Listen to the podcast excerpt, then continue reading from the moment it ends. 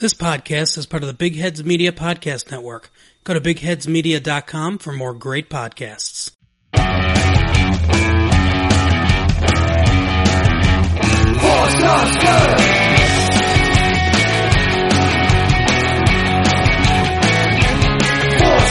It's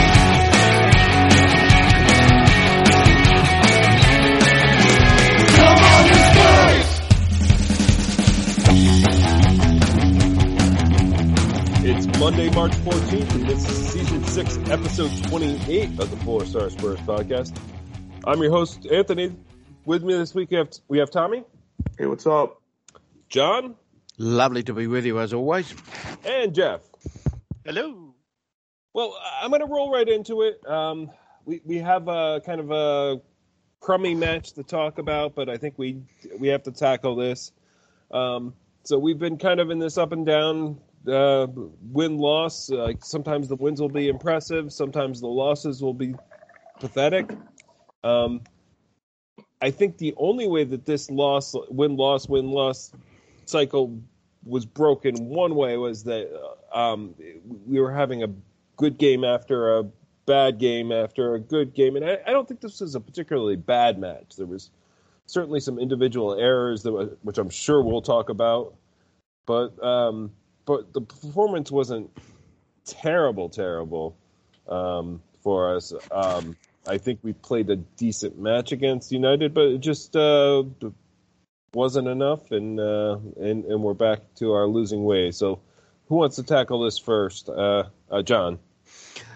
Yeah, I just think that uh, we're judging ourselves on the wrong kind of matches. I mean, going away to Manchester United is always going to be difficult. Doesn't matter what kind of form they're in. They've got a huge crowd. Their crowd's right behind them, and um, I thought we did a creditable job. Now, with my biased opinion, I think we deserved a draw, but we didn't get it. And you know, it's this is not the kind of game that we should be worrying about, and we wouldn't have been worrying about it had we not lost games that we should have won at home. Um, but you know, when it comes down to it, we're we're running out of games. We're getting kind of desperate. Everybody's thinking, will we, will we not make uh, top four? Which I don't think we are at this point. And um, so every game we lose, it's it's like, oh, again, you know, we've lost, and uh, you know, I don't think there's any shame in losing at uh, three two to Manchester United. Um, I was just surprised when I saw some of the statistics afterwards. Um, the one that jumped out at me was how ineffective Son was. He had no touches, no tackles, no. I mean, it didn't. He didn't appear as if he was in the game, and I think that makes a huge difference. Um, I don't know how anybody else feels about that, but that that, that seemed to me to be very odd. You know, when you look at how uh, fantastic he was in the last game when we scored four goals. Admittedly, it wasn't against Manchester United, but he was running, getting open, doing everything, and uh, he didn't seem to do that against Man U. When he fell down like three or four times too, when he when he gained possession, it was kind of. I, I don't know if he wore the wrong boots or what was going on, but uh, um, Well, just- that's what we would have said in the old days. He got the wrong studs on.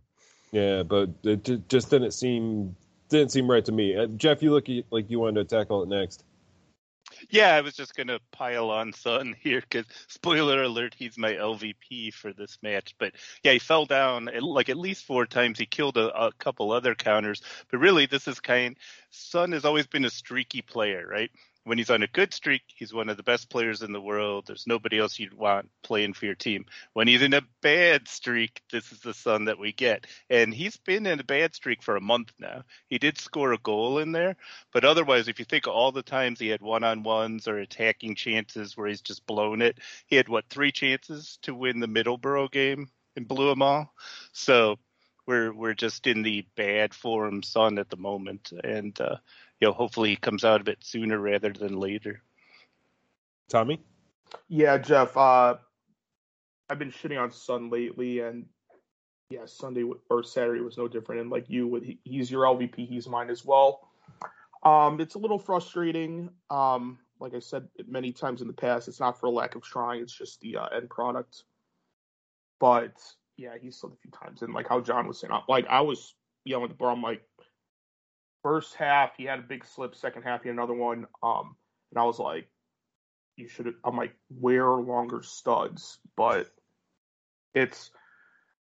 I mean, as the British say, it's all academic now. But um, just kind of wrap up. Yeah, we didn't. I don't. I think a tie would have been relatively fair. Um, the fact that Man U got the or Ronaldo got the winner. I'm not too surprised. Just I don't know. It's it's.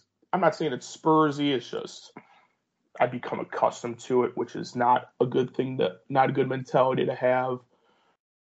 Um, aside from that, I I don't know. I so the first two goals though, like Ronaldo's winner, fair enough. He jumped higher. Um, Doherty, he I don't know what he was doing there because he was marking him. But I don't. I guess the question is why was Doherty marking him in the first place? Excuse me. First, but the first two goals it irked me. Uh, first one, where he had the long range shot. I'm like, I don't know what Dier was doing when he. Why wasn't even making an attempt to close in? I mean, react like he had a slow reaction to it from what I saw. You give Ronaldo um, that much space, he's going to burn you. Oh, exactly. I'm like.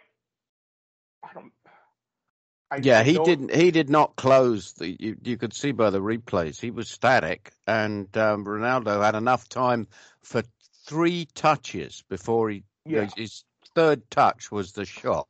And the well, other issue and, was Davies and Romero. They were both behind Dier as well. So I'm like, if he actually had the instinct to do so, might have been a different story. But no, but the other one Second one, that it, this was a personal pet peeve of mine, and I'm hoping it's everybody else that's on tonight. They were waiting for the offside call, as we tell from the replay. Clearly, they weren't. Fair enough, but they were waiting for it, and I'm just like, my, and for those who don't know, my biggest pet peeve is you play to the whistle. You don't take any chances on that.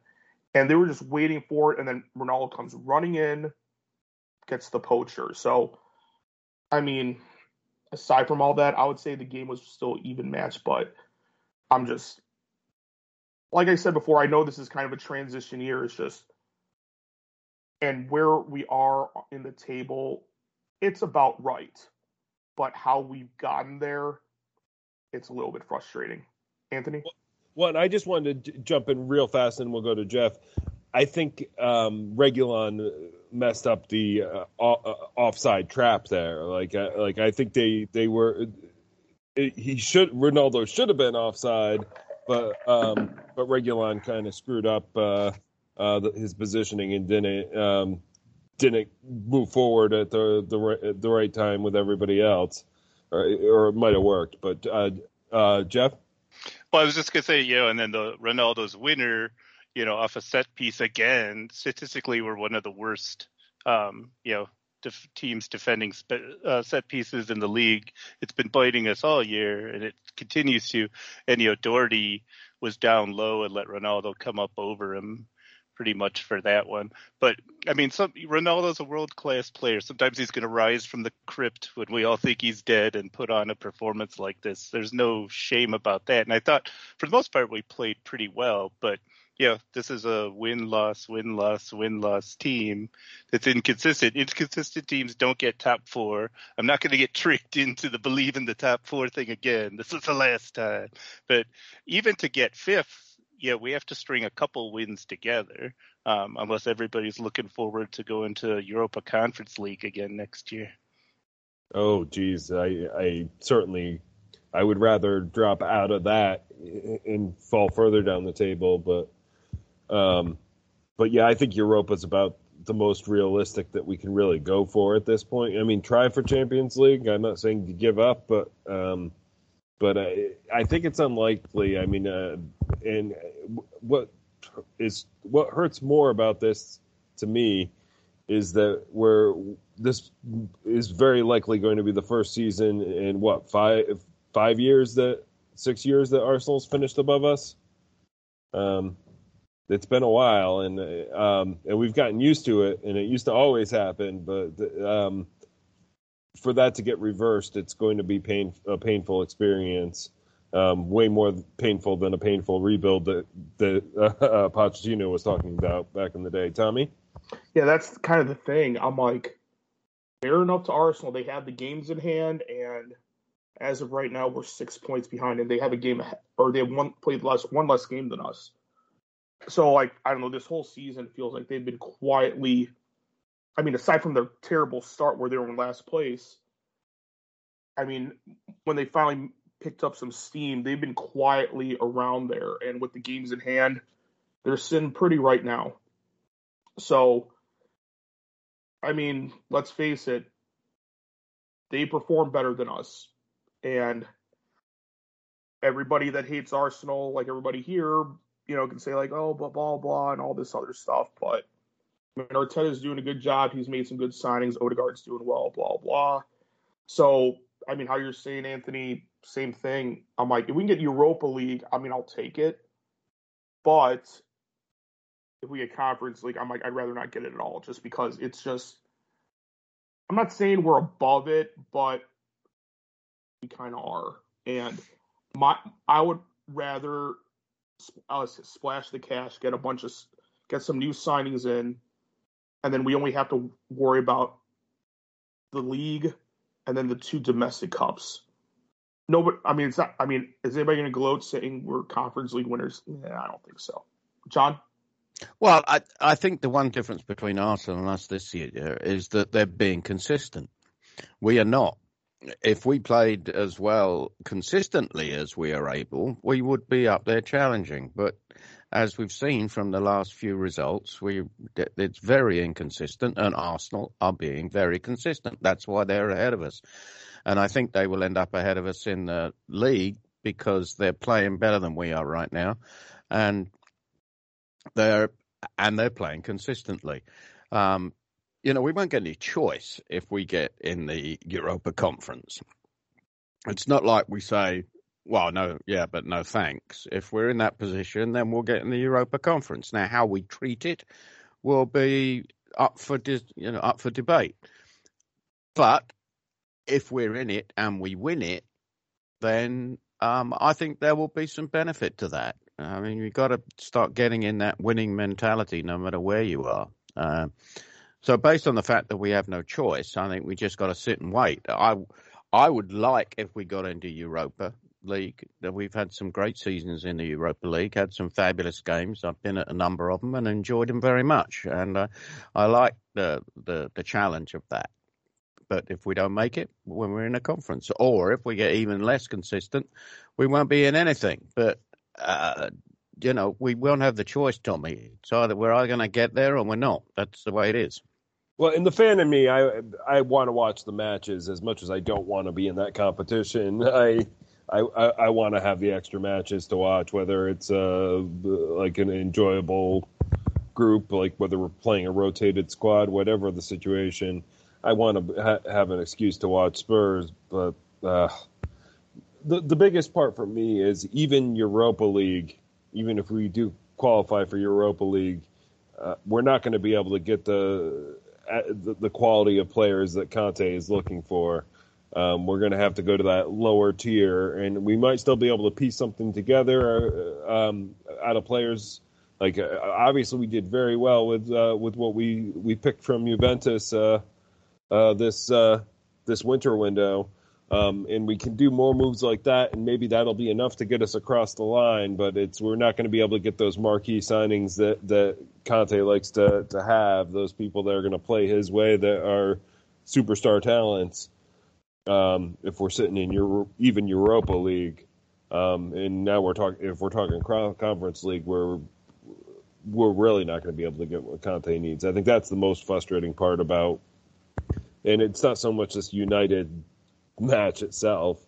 It's be, like John said at the beginning. It's it's what we didn't do uh, um, at our home matches that we should be winning um, a month ago.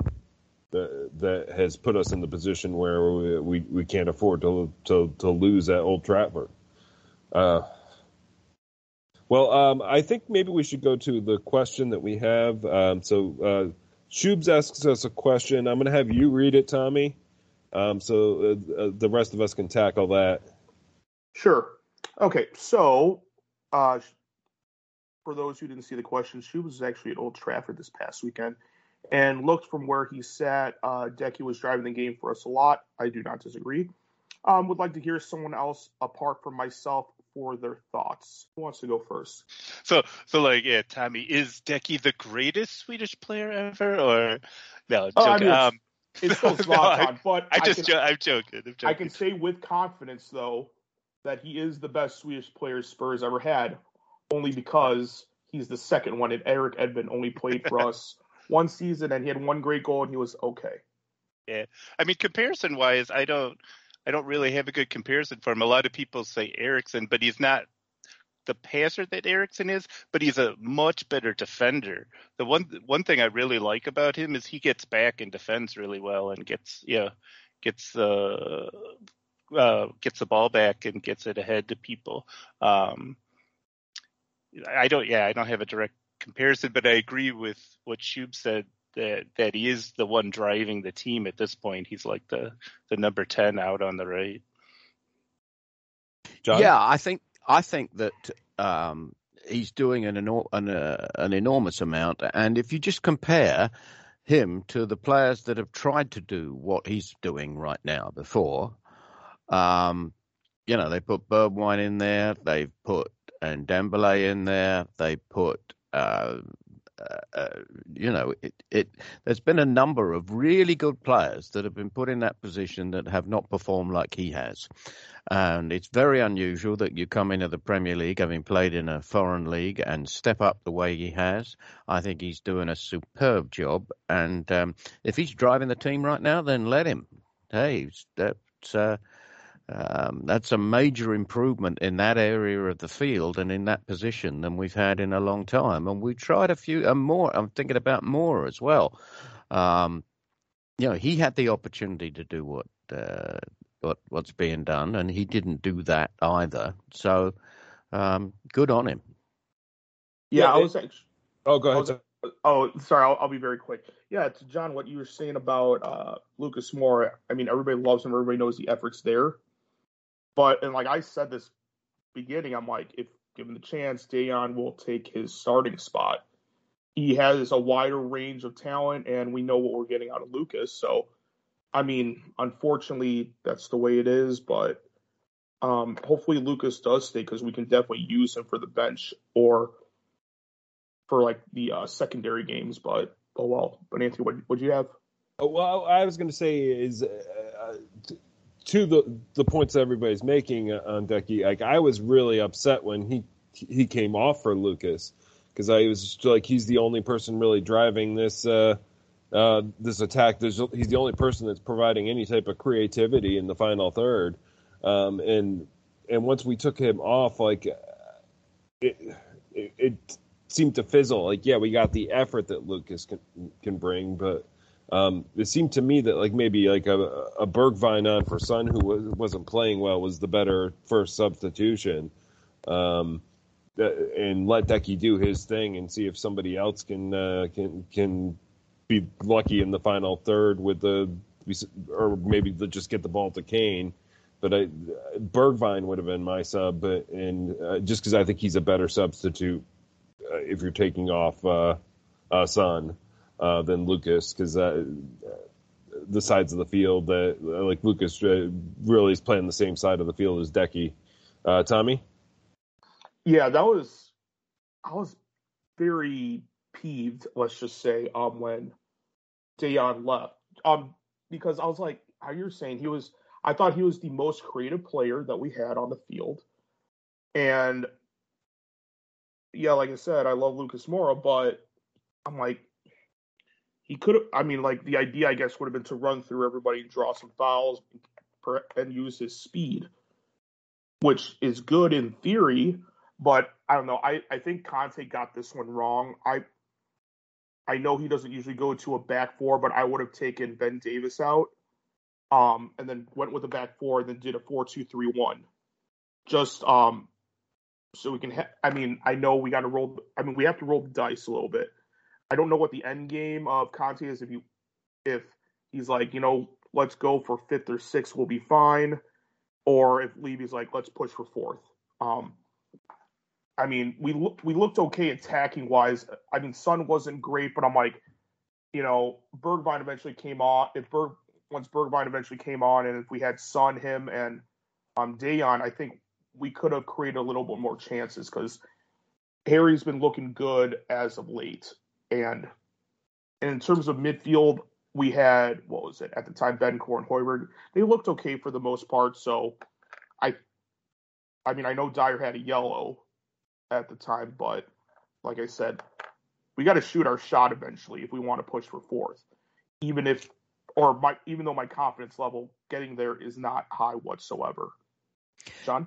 Yeah, I don't think we can talk about what Conte's end game is. You know, does he want fourth? Does he want the Europa Cup? But he just wants to win every game and see where it falls. Uh, I, I can't imagine him looking at a looking at the league table, thinking, "Well, what's going to be our best position in for next year?" So let's throw these two games so that we got we don't have a chance of being fifth. We'll be seventh, and that'll be okay. I, I mean, I can't imagine any manager doing that, particularly Conte. But um, but yeah, as for the substitution, had it worked, everybody Conte would have been a genius. Uh, it didn't uh, work so well. I think Son did need replacing. Um, you know, we've all talked pretty consistently that he was our LVP um, against Man United for lots of different reasons. But uh, had also played every minute of the games previously, so maybe he had indicated that he was a little tired. I, I mean, I don't know. I was surprised, and I can't imagine that it was a substitution that was a choice rather than one that was. Um, I can't imagine that it was done tactically because he was boss in the midfield. Um, so maybe it was a choice for another reason but uh, but we'll never know that.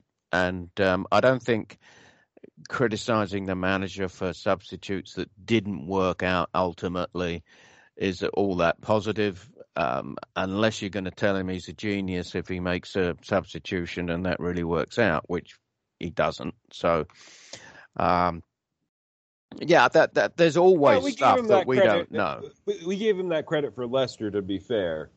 like uh, like the Bergwijn substitute was uh, was genius, uh, uh, and, and, we all uh, claimed it when he uh, when he made that substitution. So I think we're we're we can be fair and and, and criticize the the, the substitution sometimes, but I understand your point. Like yeah, it's not it's not going to work out all the time, and and um, but and we can't second guess them all all the time either.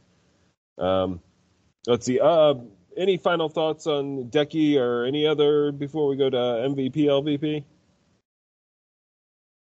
Okay, let's go to MVP on this one. Um, let's uh, start with uh, Jeff first.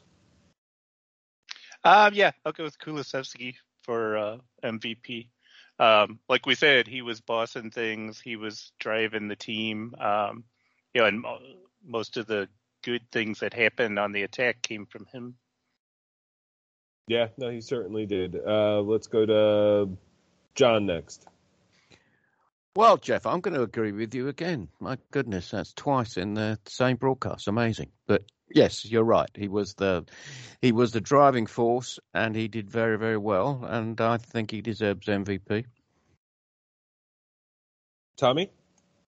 Yeah, uh, I don't, I don't know what you have, Anthony, but we're making it three for Dejan. Um,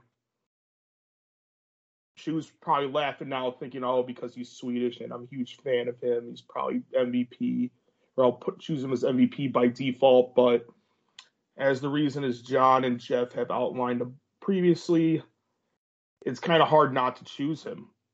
Anthony, what do you got?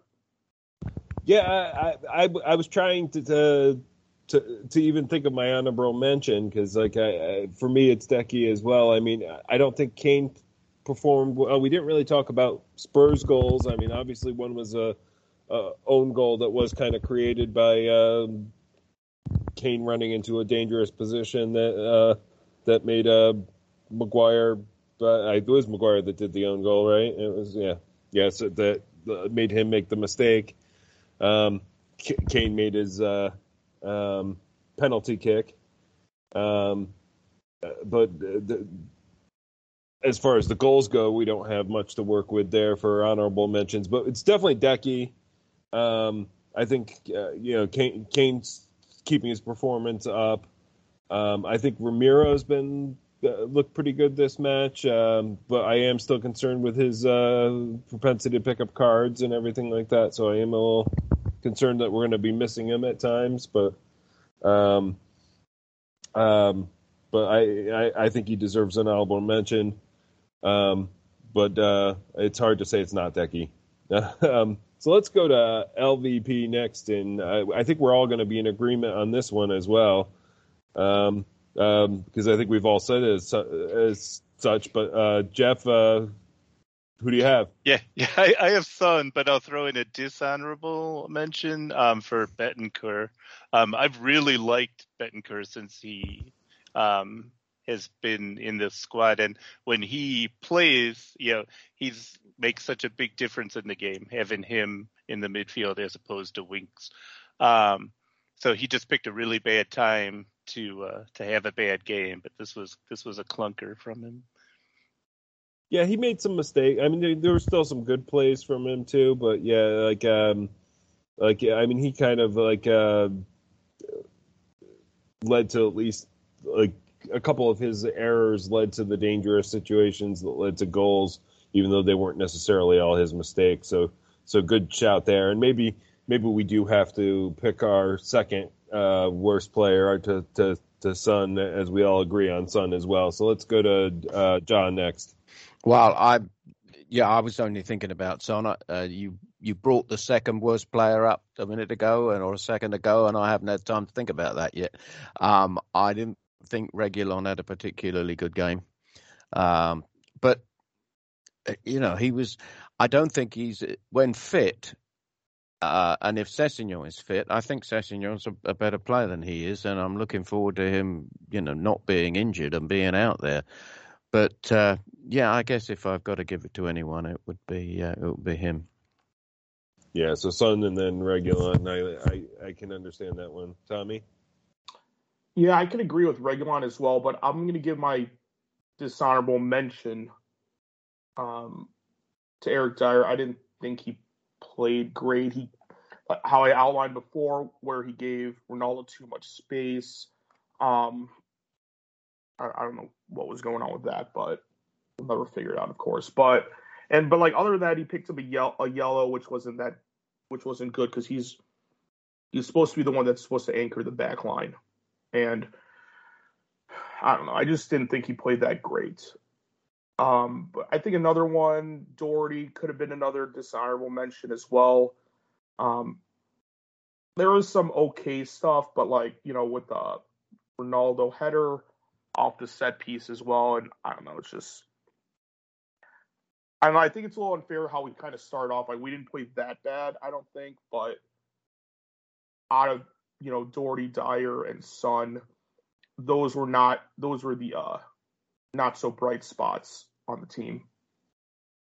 Yeah, I I can't disagree with anybody. Um, I do think Doherty was all right, to be honest. Like I, um, and he, even the uh, the the third goal, like, yeah, maybe he shouldn't have been the guy marking uh, Ronaldo, but you know, uh, a lot of that goal was was a lot of luck too. I mean, like Ronaldo was over the top of uh, Doherty's back, and the you can't control what direction your head's facing at that point, but the head just happened to go directly into the net. I mean, there was a lot of uh, don't get me wrong. There's a lot of skill that led up to getting into that position, but um, there was a lot of luck, and it's tough to blame Doherty for that. Um, I do think Reguilon f- screwed up the uh, uh, screwed up his positioning on the uh, uh, the offside that wasn't uh, for the, that Ronaldo goal. So the I d- agree with John's point there. Um, but I think Tommy, you're right. I think it's Eric Dier is the second worst to Son. Like I mean, Son clearly the worst, falling down everywhere, um, just not looking good, not creating much of anything. Um, uh, screwing up every counterattack that we had. It seemed like, um, but uh, Dier's got a the card uh, put us in a difficult position where it was difficult for us to defend, and probably he probably Doherty was marking uh, Ronaldo because they didn't want uh, Dier picking up a card or something, another card, or was he off by that point? Um, I can't even remember, but uh, but regardless, I understand Tommy's point about Dier as well. So lots of poor performances there, a few good ones, but um, it's it. I don't think we played that terrible, so it's tough to um, to crit- criticize too much. But um, there's still a lot of stuff for Conte to work on there, and and short rest before we for our next match, which we'll be talking about in a bit. Any final thoughts on this uh, game before we go to half? Okay, well that about wraps up the first half. The second half, we are going to uh, preview both the the Brighton uh, uh, away match on Wednesday and the West Ham at home match on Sunday. Um, but first, we have two halftime segments, and we are going to go to uh, Tommy's Week in Spurs history first. All right, thank you, Anthony. Um, as Anthony noted, my name is Tommy, and this is your Week in Spurs history. March 14th, uh, 2013, Spurs lost to Inter Milan 4 to 1 in the second leg of the round of 16 in the Europa League. Um, Emmanuel Adebayor came in to score the day or save the day. He scored an extra time goal in the 96th minute to advance to the quarterfinals um, to even up by 4 4 and advance via away goals. March 13th of 1982 was an end of an interesting record for Spurs um, they lost to Liverpool three to one in the League Cup final. This loss marked the end of running streaks of being unbeaten in the domestic cup final and being unbeaten at Wembley Stadium. Um, lone goal for Spurs was scored by Steve Archibald. March 16th of 1970, Jimmy Greaves joined West Ham United in a part exchange for future Spurs legend Martin Peters and 200,000 pounds. Lastly, on March 17th of 2012. Spurs played Bolton Wanderers in the FA Cup quarterfinals. Um, this match was notable as the match was abandoned um, due to Fabrice Muamba suffering cardiac arrest, and he collapsed on the pitch in the first half. Um, good thing to note, or good thing though, is he did later recover and retire from playing. And now, um, from what I read, he actually is pursuing a career in journalism. So good for him. Um, I'm Tommy, and this is your week in Spurs history. And now, uh, John, you want to take it away with your loan update? Thank you, Tommy. Yes, this is uh, John's loan update for March 2022. Um, we currently have 11 players on loan, which has not changed since February. So I'll just go through the um, each player, but uh, I think what you're going to see is um, quite a lot of goals being scored by our loanees in the last uh, three or four weeks, and so watch out for those. Uh, someone who obviously hasn't been scoring goals is Alfie Whiteman, the goalkeeper. Um, he has been lent to Degerfors again, um, but their season doesn't start until April the 9th, so we won't have many updates for him until then. Um, and Dembele, yes, my goodness, he's getting great reviews. Um, he scored a goal uh, versus Lorient in the 4 1 win. He had a one goal in the 4 2 loss versus Rennes. Uh, he seems to be doing very well, and um, I don't know whether that's good news or bad news. Because if he does well and then comes back to us and doesn't do well, then who knows? But uh, if he doesn't do well and does come, I with Dembele, I really don't know. So um, so we'll leave that one for now. Um, Bryan Gil, Yill, Jill, whatever you want to call it, he's also getting rave reviews. Um, he played in the Copa del Rey semi-final um, in the first leg versus Athletic. Um, which they won 1 0. So they're in a position that uh, could be playing in the Copa del Rey final. Um, he was a sub in their game against Granada, uh, when they which they won three one, and he started but was subbed in their nil-nil draw with Getafe. But uh, he appears to be doing very, very well, and I'm I'm wish him well, and I hope that when he comes back, he'll be showing the same kind of form. Um, Giovani Lo. Well, there we are. He's playing for Villarreal. He's playing regularly. He hasn't scored. Um, he played in the nil-nil draw with Real Madrid, uh, where he was voted the most valuable player. Evidently, he had another great game. So there we are. We've got those three players out there on loan that we didn't really know what to do with, all really doing well. Um, our uh, and Metz, who uh, you may recall was in the Africa Cup of Nations winning team Senegal. Um, Metz is currently in the relegation zone. They're one point above Marseille on the bottom. They lost 1 0 to Saint Etienne. Um, Sarr came on in the 64th minute for that game. He came on for Traore. And he started their last game, one which was a one uh, nil nil draw with Len Long. Um, he seems to be getting more time. He's obviously a young kid. I think he's only 20 years old. Um, but he's getting he's he's getting playing times in uh, Liga, and uh, and I'm looking forward to him coming into the team next year and coming back to or coming to us and seeing how he can uh, seeing what he can do. The guy doing the best of everybody on loan is Cameron Carter Vickers. My goodness, can he be doing any better with Celtic? They're top of the Scottish Premiership. He's already won a League Cup medal. He scored in a 2 0 win over St. Mirren. And uh, they just won today the quarter-final of the Scottish Cup. So they're in the semi-final of the Scottish Cup. They've already won the League Cup and they're top of the league. Cameron Carter Vickers could be getting the treble this year. So that's pretty amazing. Uh, Jack Clarke has gone to Sunderland. Started off where he wasn't getting much time, but he uh, he came on in the 5th of March as a 17th minute sub that was a nil-nil draw with Charlton. He got his first goal. So here we go. Another guy getting goals um, in the 3-1 win over Fleetwood. I understand. I I saw uh, the highlight of that, and it was an absolute screamer from outside the box. Fabulous goal. Um, the next week, he got an assist in a 2 0 win over Crewe Alexandra. Sunderland are in the playoff positions for League One and they're playing well. So I think if you know if he's getting good time with them, then that's going to be great experience for him. Uh, then we move to Troy Parrott. You may recall that last time I said that he was getting rave reviews, but as a goal scorer, those weren't enough. He needed to score goals. Well, obviously, he was listening to me because he scored two goals in the next game, which was a 3 1 win over Cheltenham on the 8th of March.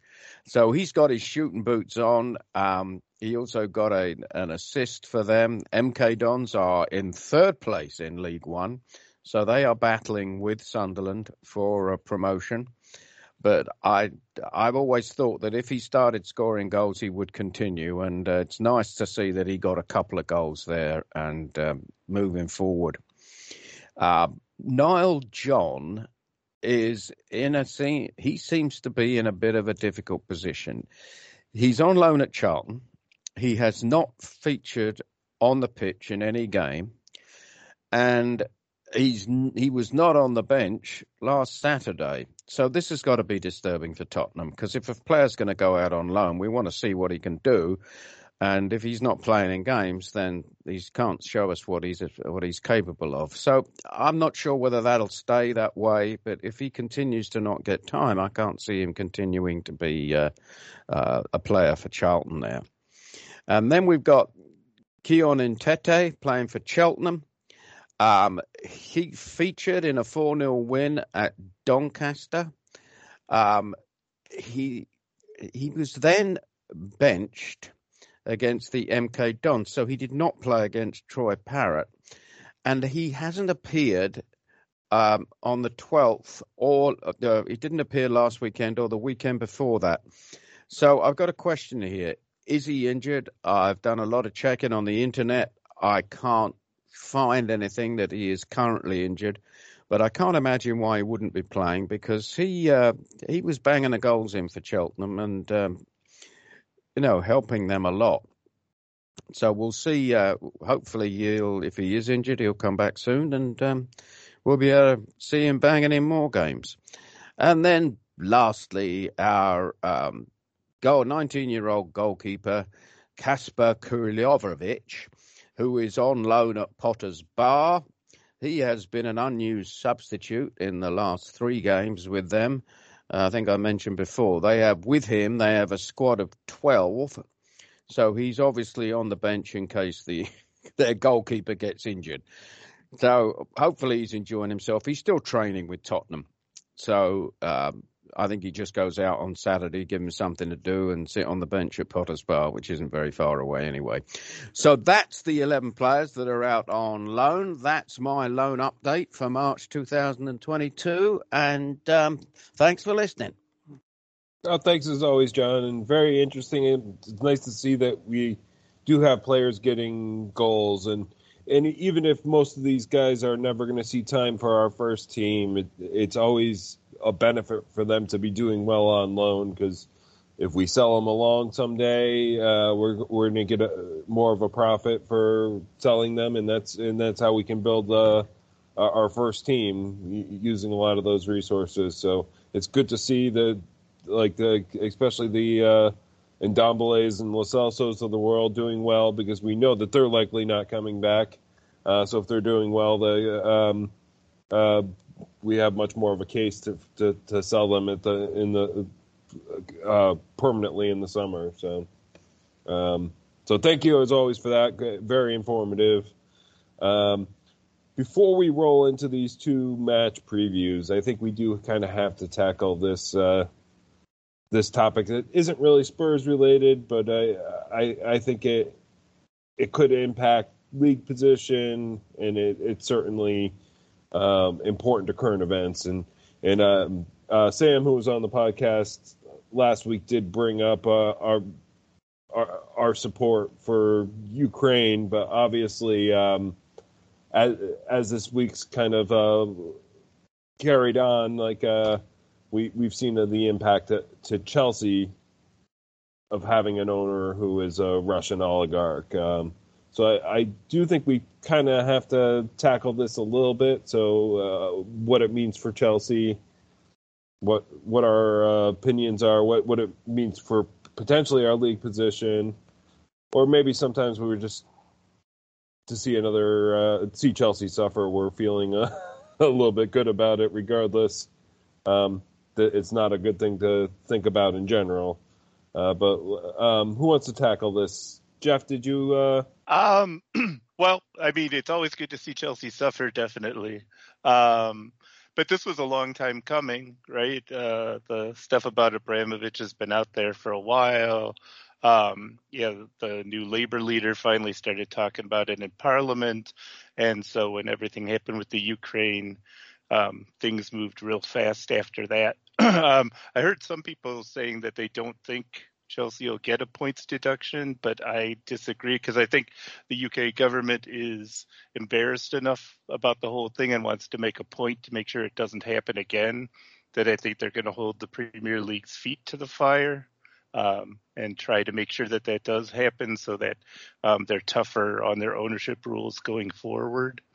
Um, and it'll be interesting to see if uh, you know Chelsea gets a special license for Abramovich to sell. He's not going to get what he wanted, um, which is good. But uh, maybe the most disturbing thing, just from a local perspective, is that the Ricketts family, which owns the Chicago Cubs, is apparently one of the bidders, or at least planning to make a bid for Chelsea, which would be horrifying um, as a Cubs fan, that would really, I know for me and other Cubs fans I've talked to who are Spurs fans, that would really divide loyalship. You don't want your money that you spend on the Cubs going anywhere near um, Chelsea. So hopefully well, that I, doesn't happen. I, I think that Ricketts may have backed out, but um, but who knows now that like because now the rumor is that that they're going to allow them to sell, and that money won't go to um, uh, the Russian oligarchy. It will go to uh, um, you know it will go to like the the sell on will only go to like charity or to benefit uh, Ukrainian well, charity related charities and things like that. So yeah, Abramovich said that. He said you know the the proceeds would go to benefit the Ukraine, but I mean. He's said a lot of things over the years too, so I'm not sure how much you could take him at his word. Oh, oh no, I'm talking about that. It's what the the league is talking about. Oh, okay. Oh, like they're they're taking control of the sale, is my understanding.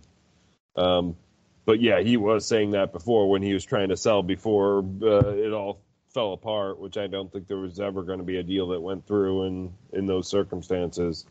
Um, yeah, I'd like to see them Chelsea, Chelsea suffer, but not on the backs of people getting hurt in the Ukraine, which is uh, really the bigger story here. And um, um, I do think that we we we have other owners that do terrible things uh, in their other businesses. Um, and granted, they might not be direct as directly connected to their governments, but um, but you know we're seeing this with like uh, these Saudi giants coming into the league, and um, it's it's certainly a problem that I think the lead league has to tackle. And I'm glad uh, it shouldn't have taken this um, something this bad, like an invasion of a sovereign nation, to to to say that this is not okay that we're allowing these types of owners into our uh, that that have these types of business practices that are harmful to people um, in our league. And I obviously you have to weigh. You know, people who are wealthy are probably hurting people somewhere along the line, and you can't rule out every wealthy owner that could potentially own a, a team um, but when you have something that's so blatant, I'm glad that the the, uh, the league is stepping up, and I hope you're right about the point deduction because I, I, think it would be a lesson to uh, teams like these shouldn't be the owners that you go for. Find find somebody, uh, you know, find somebody who uh, fits at least with the values of the league. Um, yeah, I mean, with his the, source of his wealth has always been in uh, in a shadow there somewhere. Nobody's really sure where he got all his wealth from.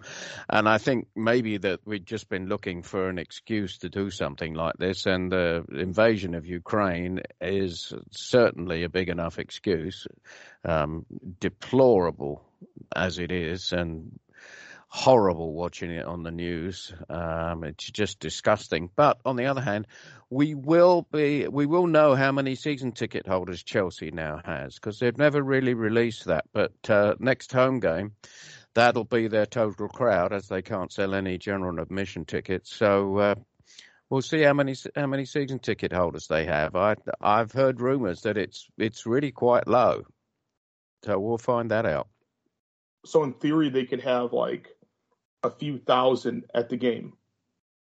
Yeah, I, I've heard numbers as low as eight to ten thousand season ticket. Oh, geez. So well, I'll we'll say my two. I'll say my two cents since this. Uh, I've yeah, well, we'll find out.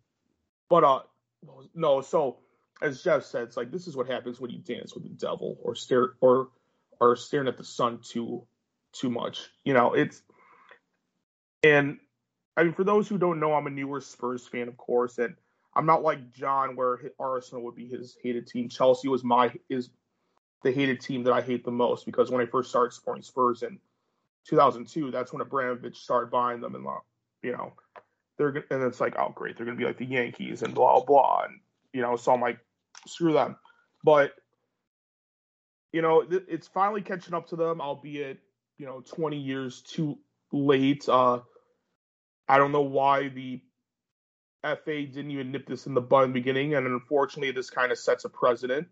Precedent, you know, where you have you know owners from Saudi Arabia owning Newcastle, or you know, you got Man City being owned by um, UAE or whatnot. So it, it's just not. This ain't a good look. So I, I guess to finalize, everybody gives Daniel Levy a lot of grief about the way he operates the club. I can honestly say, as a Spurs fan, he he does run the club very clean. he doesn't. I mean, aside from the whole pandemic thing, we're trying to take funds like that. That's a blip on the radar. But I can honestly, I can say with relative, with very high confidence that we're not going to be uh, caught up in this hoodwink. You know, I, I, you know, Daniel Levy, he runs a clean operation. Same with Joe Lewis. It's not like they ever done anything uh, as shisty as Roman Abramovich. So hopefully they suffer long and hard. Um, and may their uh, uncertainty be for a long while.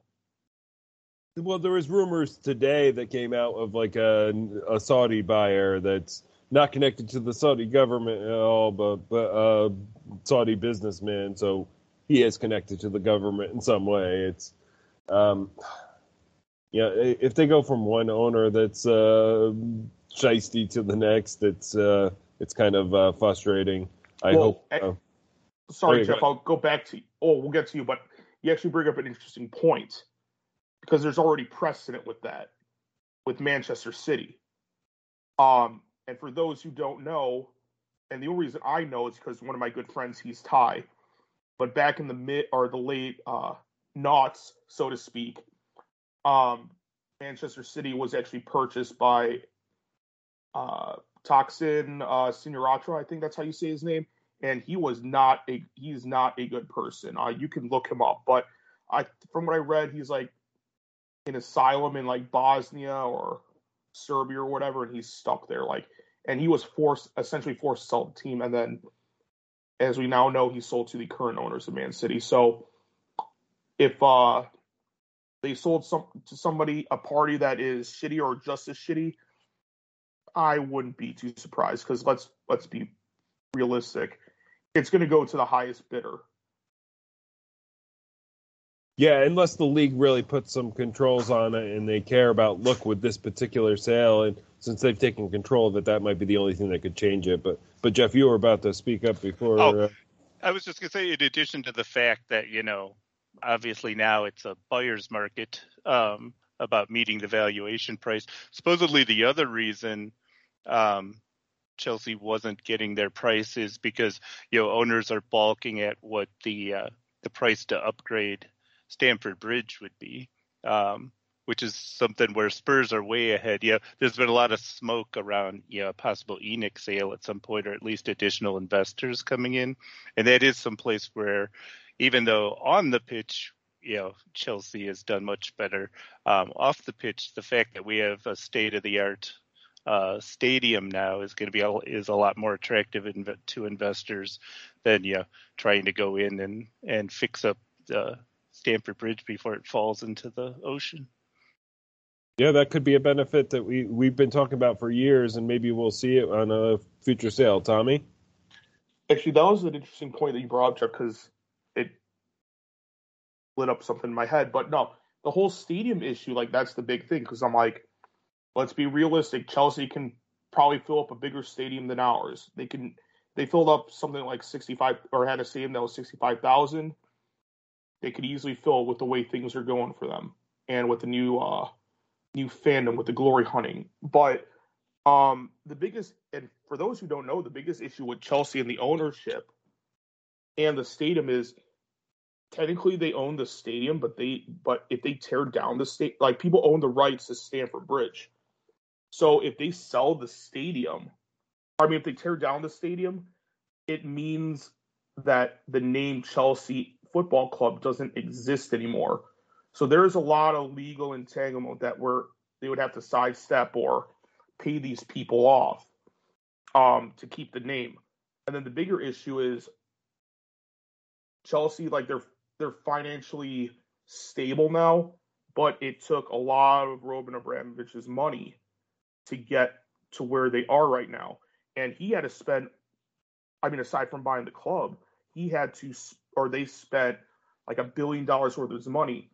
So at the time, Chelsea, in theory, was a billion dollars in or pounds in debt, but he pretty much let them absorb the debt, which became the value of the club. So because, or from what I remember, so because of that, the club's overinflated because of the billion dollar debt, which added on to the valuation, so to speak. So, whomever the highest bidder is, and say the valuation of the club is three billion dollars, it's really only worth two because of that. So whoever, I mean, all I'm saying is whoever buys the club, whether it be somebody from Saudi Arabia, whatever, Middle East, or you know the Ricketts or whatever, it it's an uphill battle, um, and I do not wish them luck. They, they better love that club if they if they're buying it is is the thing. I think that's what it comes down to. They better have, have love for it. But I think we've probably spent enough time on on Chelsea, so fuck them. Um, I hope they get completely screwed over by this. Um, I think they deserve it. And uh, let's move on from there and let's talk about this Brighton match. And I will go to John first once we once I set this up. But um, so we take on Brighton away uh, just in two short days from when we're recording on Wednesday, March 16th. Um, they're currently in 13th place in the league with 33 points. That's seven wins, 12 draws, and nine losses. They are on a really bad losing streak right now. They um, uh, they lost this Saturday uh, two uh, 0 to Liverpool.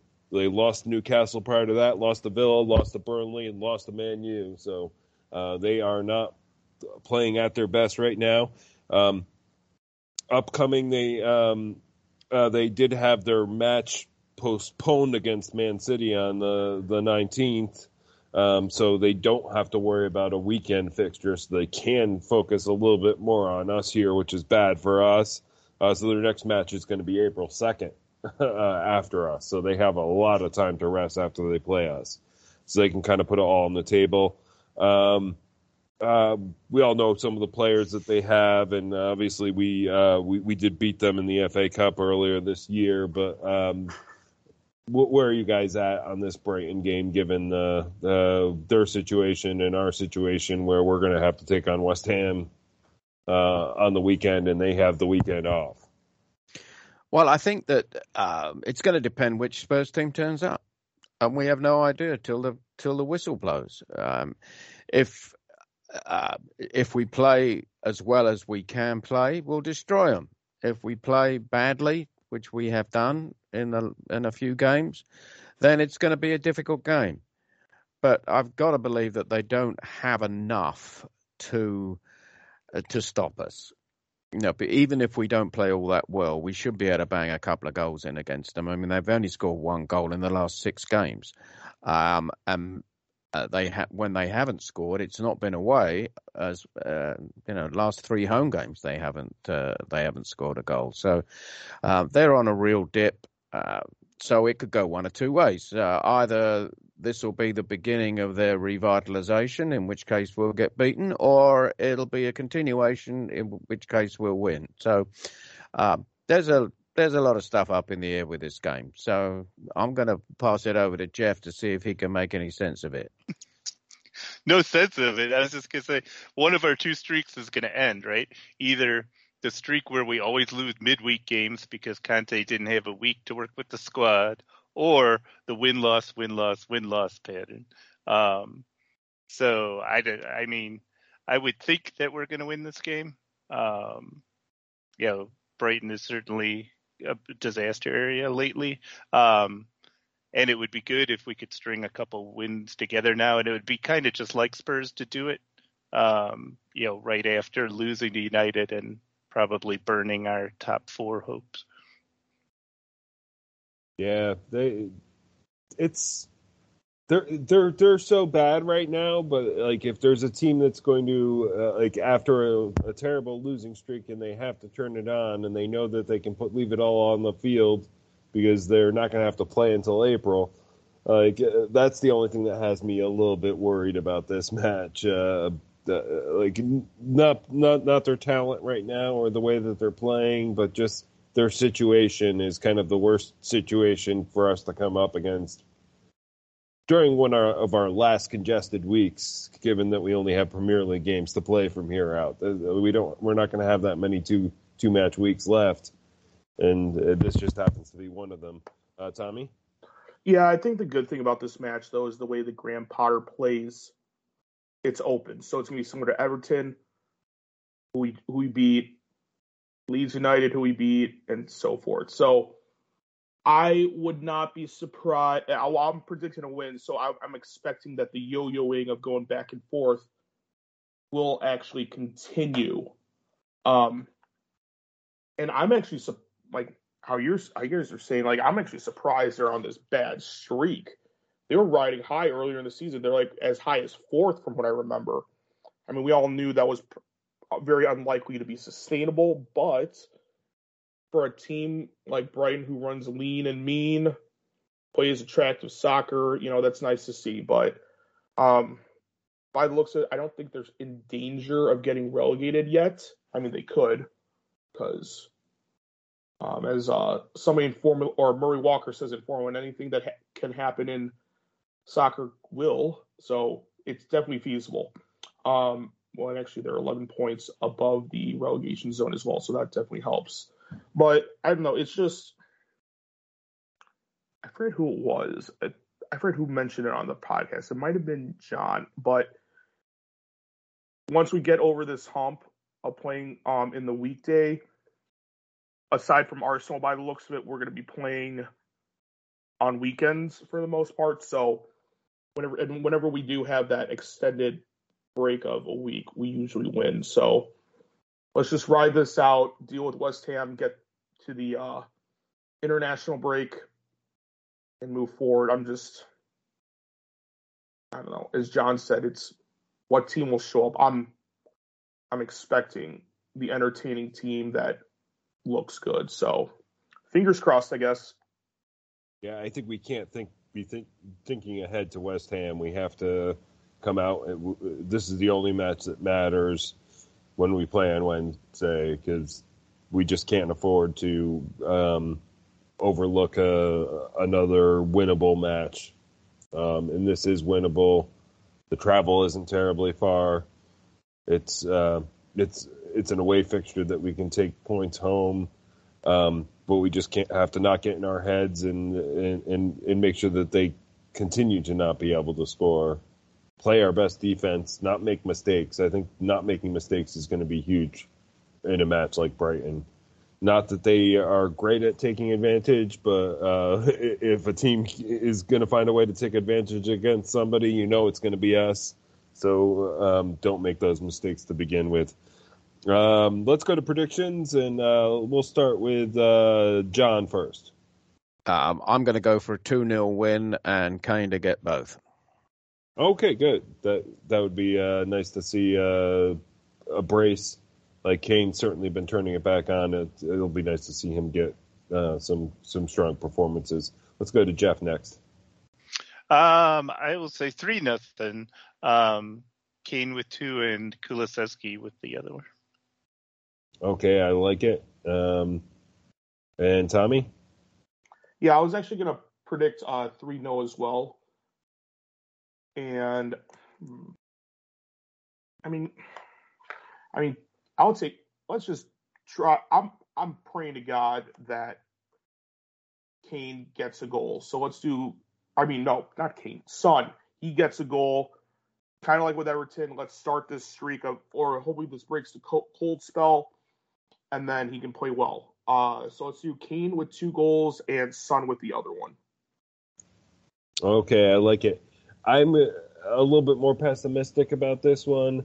I think uh, Brighton really wants to break this losing streak at home, and uh, they want they want to try and take advantage of our um, questionable up and down form. Um, I think we are going to we're going to win this match, but it's going to be a much tougher than that. Like I think it's going to be one-one throughout most of the match after two early goals, and we break their hearts at the end uh, by scoring a, a late goal.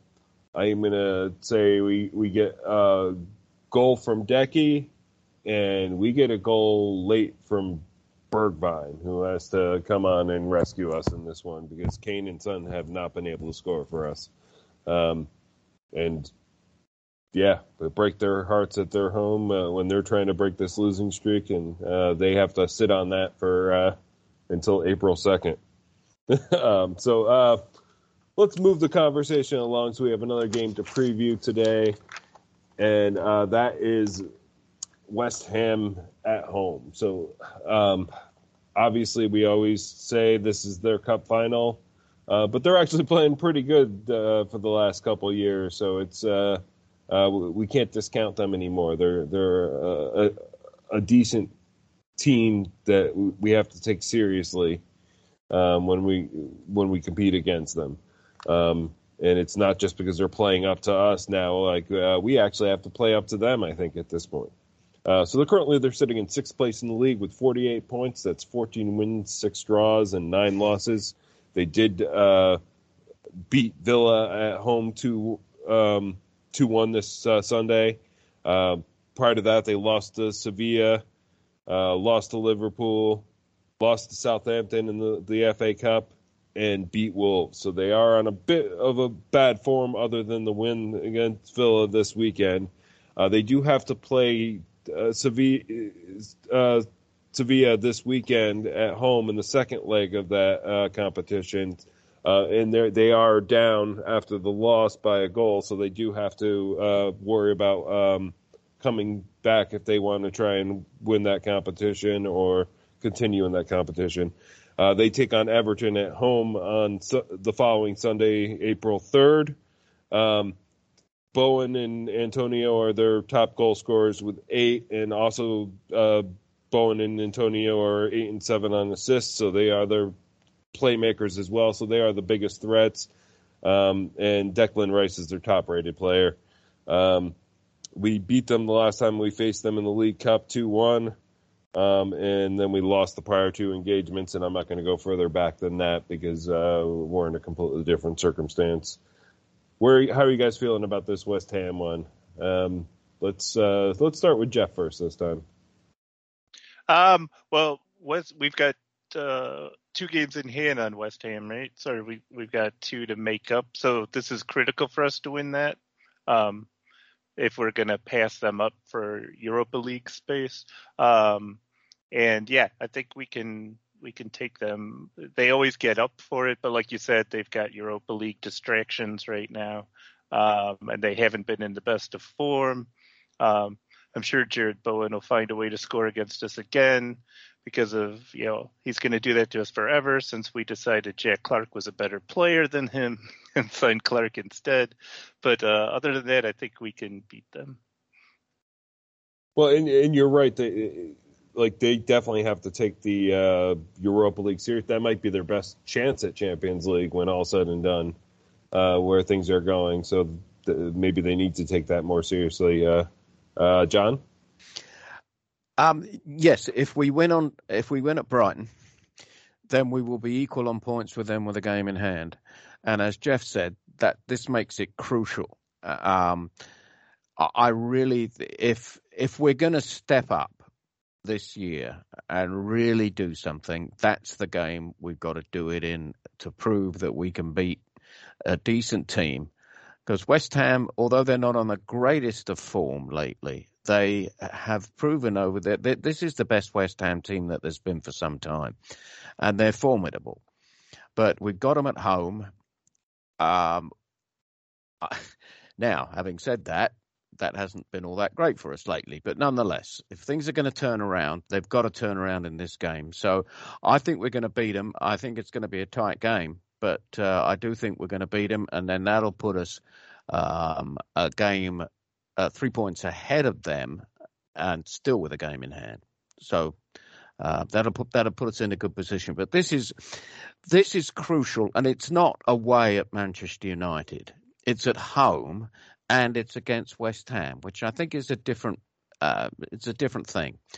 So, assuming that the right team turns up, because we really need him to in this game, I think we're going to win two one. But uh, it's going to be a difficult game but it's it's really a crucial game before the end of the season. Yeah, no, all good shouts there, uh, Tommy. Yeah, I'm not as confident about this one. I'm I'm going to predict to win regardless because, as John said, it is at home. Um, I I've always been saying I'm like, oh, West Ham's going to tail off. Yeah, they tailed off from fourth, and they're now what in sixth place. So it's I mean, they're still doing very well. So I mean, my hats off to them. David Moyes is doing a very good job with them. Um, and how, how Jeff was saying, because I was thinking, I'm like, why the hell did we not go for Jer- Jarrod Bowen? Because I'm like, this guy, he is a tough attacking winger, and I'm like, I mean, I'm not saying we wouldn't have gotten Kulusevski if he was on the team, but or whatever. But I'm like, he looked good, or he looks good, and this could help with the, it would have helped with our depth and you know with the homegrown player issue. But I mean, aside from that, I don't know. It just this is kind of a redemption project when it comes for David Moyes coming back to West Ham again, and he's done very well. So they're a very, I would say they're a very efficient team. They're, I wouldn't say they're really flashy per se, but they they're getting the results when they need to. And when you're a team like West Ham that's traditionally not a world beater or now part of the top six, you know, you, you got to do what you got to do. So I've said it many times in the past few episodes, but it's kind of like what John said. What Spurs will show, what Spurs team will show up. I'm hoping it's the attacking team, but I mean, like we're, I mean, I'll put up my or say my prediction when we get to it, but we're gonna have to fight really hard for this, regardless. Just the way that West Ham plays, they're not too flashy. They then when we go outside of their boundaries. They know what they need to do. So I don't know. It, it it's to be tough regardless. And if I'm or uh, when I'm watching this on Sunday, I'm just to be I'm just to be there's to be a lot of angst. I'm pretty sure. I'm more than certain of. Do, do, is there any word on when Oliver Skipp is coming back? I know there was a delay because no like I think Skipp would be uh, gangbusters in this match, but um, if you give me 30 seconds, I can take a look. Well, I'll let you take a look. At, well, we we kind of get into our predictions for this one, but I think we really need like a um, a, a, midfield that just takes control of of this match, um, because because they can be very uh, effective. They're not the the old just like play hard because it's Tottenham team anymore. They they they can play hard against anybody right now. Um, so we, we have to take them seriously. But I think if we had a midfield that can uh, that can can fight back, and um, I would love to see a Bentancur and Skipp. but I think it's probably uh, not going to happen. It's probably going to be Højbjerg and Bentancur. Yeah, I think it's very unlikely that Skipp will be back for uh, for Saturday. Um, he and Tanganga are still on the injured uh, list, but Tanganga has been seen at training. Skipp has not. And I'm sure that as soon as he does appear in training, they'll make an announcement or, you know, we'll know about it. But he has not been in training. Very disturbing. Um, you know, you feel really sorry for the lad um, because he was really coming into his own. And, uh, you know, the fact that we're missing uh, a player of his age and his experience is really telling. Um, but no, I do not anticipate that he will be there for West Ham. But uh, in, a, in, a, position we're so light at is to what the problem is too. Yeah, uh, Tommy. Yeah, I'll just do it now. Um, so for anybody that wants to look up injuries, so as John noted, uh, Japhet Tanganga, he's out. Um, so like him and Sessegnon, it said they both are scheduled to return April third. Um, but Oliver Skipp, there is no. It says there's no return date. It said the reasons because of groin, hip, pelvic injury. So yeah, that area that's that's not a good look. But I don't know who's quoting this. I'm assuming it's Antonio Conte. But it said the most recent quote was March 10th. In this moment, if you ask me for ask me a forecast about his return, I don't have an answer for this reason. I'm very worried. So I'm hoping it's not like where it's Eric Lamela. Well, I have conspiracy theories on it, but like it's like Eric Lamela with his first season with us, where he played a few games and then he was just done for the rest of the season. So I'm just hoping whether it be physios, doctors, etc., they just sort this out. So it might be just a time thing where he just needs to recuperate, maybe do a little physical therapy or whatever, and it's not a uh, injury where you need surgery to recuperate. So that is concerning. I'm hoping he comes back eventually before the season ends because As we all know, we can definitely use him, but he is what, like 21, 20, 21 years old. So, I mean, if he doesn't need to play, I'd rather not have him play, of course, only if he's once he's healthy, just because I don't want this to be like a Ledley King thing where he comes back early. It's like you kind of have to nurse him for the rest of his career. So hopefully that's not the case either. I know I'm being a little bit of a Debbie Downer on that, but I try to look at all the scenarios, but hopefully he gets well soon regardless. Well, thanks for looking that up, Tommy. And uh, uh, how about you start with your prediction first? Okay, as I noted earlier, I think it's going to be rough and tumble, and we're, to have to fight hard for the win. Um, for those who do listen to the podcast, I usually do predict a close win um, with West Ham. So I'm predicting a 3 2 win. Uh, Kane, Kulusevski, and Son. And I hope in classic Spurs fashion against West Ham, we do have a late winner around the 90th minute. Um, because we've done that three times at least from the top of my head. So let's make it a, a fourth one with a late winner and break their hearts. Uh, I hope that we don't have to w- wait that long for the winner, but uh, but it makes sense to me that it could happen. Let's go to Jeff next. Um, I'm gonna say three-one Spurs, uh, with Kane with one goal, and I think this will be the Son bounce back game. I think he'll score two in this one. I actually kind of think and hope that he sits against Brighton because maybe he just needs a rest to get out of his poor form lately. Maybe he might be running on fumes. Um, so I think he'll come back in a big way against West Ham. Yeah, I think you're right about him needing a rest, and like I hope that this is that that Brighton seems like the right match for to to rest him, or at least just put him on the bench and pull him out if you really need him towards the end. Um, John, what, what do you have for predictions? I have 2 1, as I mentioned before. I think Kane is going to get one, and I think they're going to suffer the humility of an own goal. Yeah, yeah.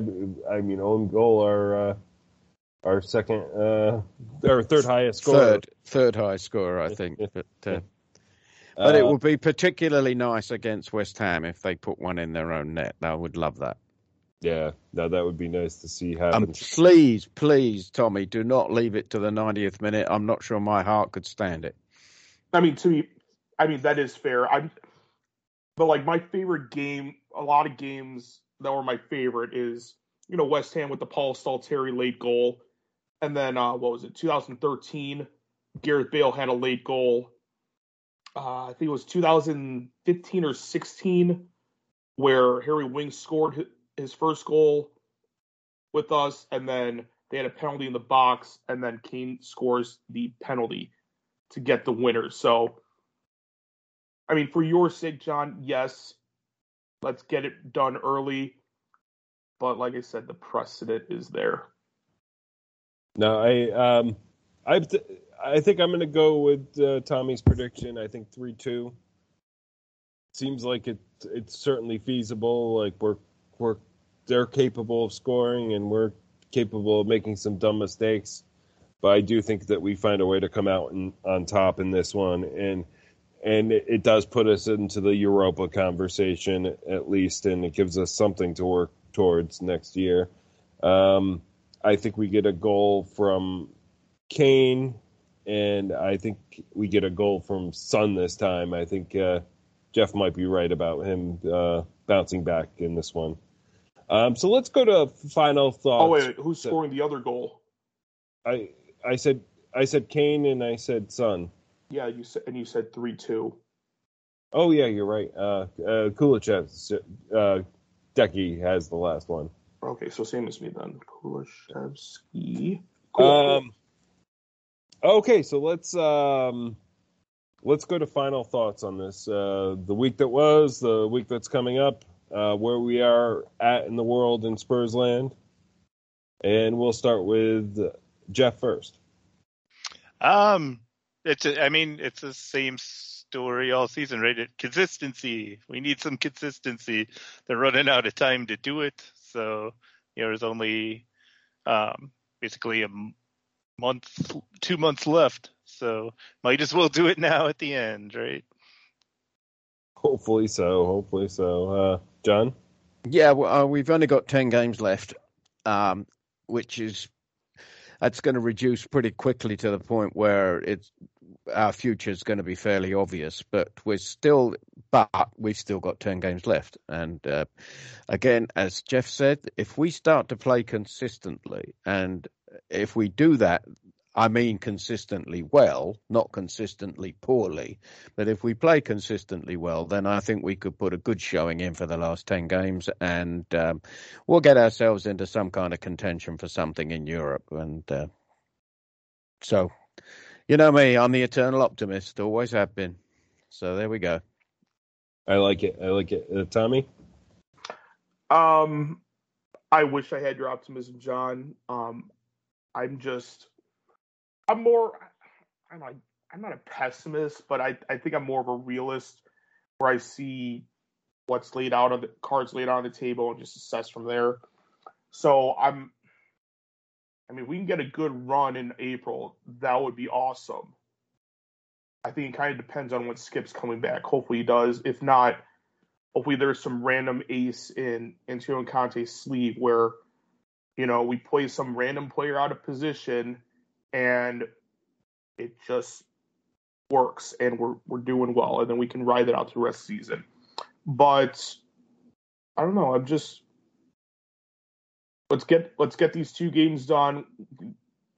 Reg- regardless of the outcome, I can take a little bit breather from Spurs. Be enraged at Sweden. Hopefully, they can beat uh, Czech Republic and then Poland, so so they can qualify for the World Cup. And then I can worry about Spurs after that. Um, and then, of course, May cannot come soon enough. Yeah, I, I, I, I want to. I'm hopeful that we have Conte. I think he he can lead us in the right direction, and if we back him in the way that he needs to be backed, that this period, as up and down as it, it's, and I think it's going to continue to be up and down for the rest of the season. Um, but I think we can come out of it stronger in the summer. Um, even though I, I don't think it's going to be as strong as I would hope it to be because I think we are going to be in competitions that aren't going to draw us the talent that we want. But there's a lot of talent out there to grab from, and I think we can get better in the summer and build more of a squad that, that fits what Conte wants to do. And as long as we can keep him in our camp, that's the most important thing I think at this point, and that's that's what I really want to see for the rest of the season, win or lose. Uh, Jeff, you want to jump in there? I was just gonna, just to your point. I mean, when you look at our squad, there is a lot of talent out there compared to what we have, right? So, so a lot of uh, players we could buy will make us better. That's true. So even even if they aren't the premier superstars, it still could make us better and give us more what Conte wants. And as long as we can make him happy with the squad that he's given, uh, I think that's the most important thing at this point. And uh, we, we look towards next season and, and try and put ourselves in the best position as possible uh, for next season and what we do there, because I think that's what's going to be most important. Uh, but I think that about wraps up the episode. So I definitely appreciate everybody. Thank you to Tommy for Je- Jeff and John for being on today. Um, thanks to Tommy for editing and sound tonight. Um, Charlie for the music, Sam for social media, Kimberly for the logo, and as always, the Atlantic Bar and Grill. It was great the last three episodes to be recording there in person. Um, we're going to be back there soon again, recording live. Um, Find our merchandise at Big Head Media. Find us now on both Spotify and Stitcher. Hit the subscribe button and write us a review on iTunes if you like our podcast, or give us a review wherever you get your podcasts. Check us out on Twitter and Facebook at 4 Star Spurs and our website at 4starspurs.com. Come on, you Spurs.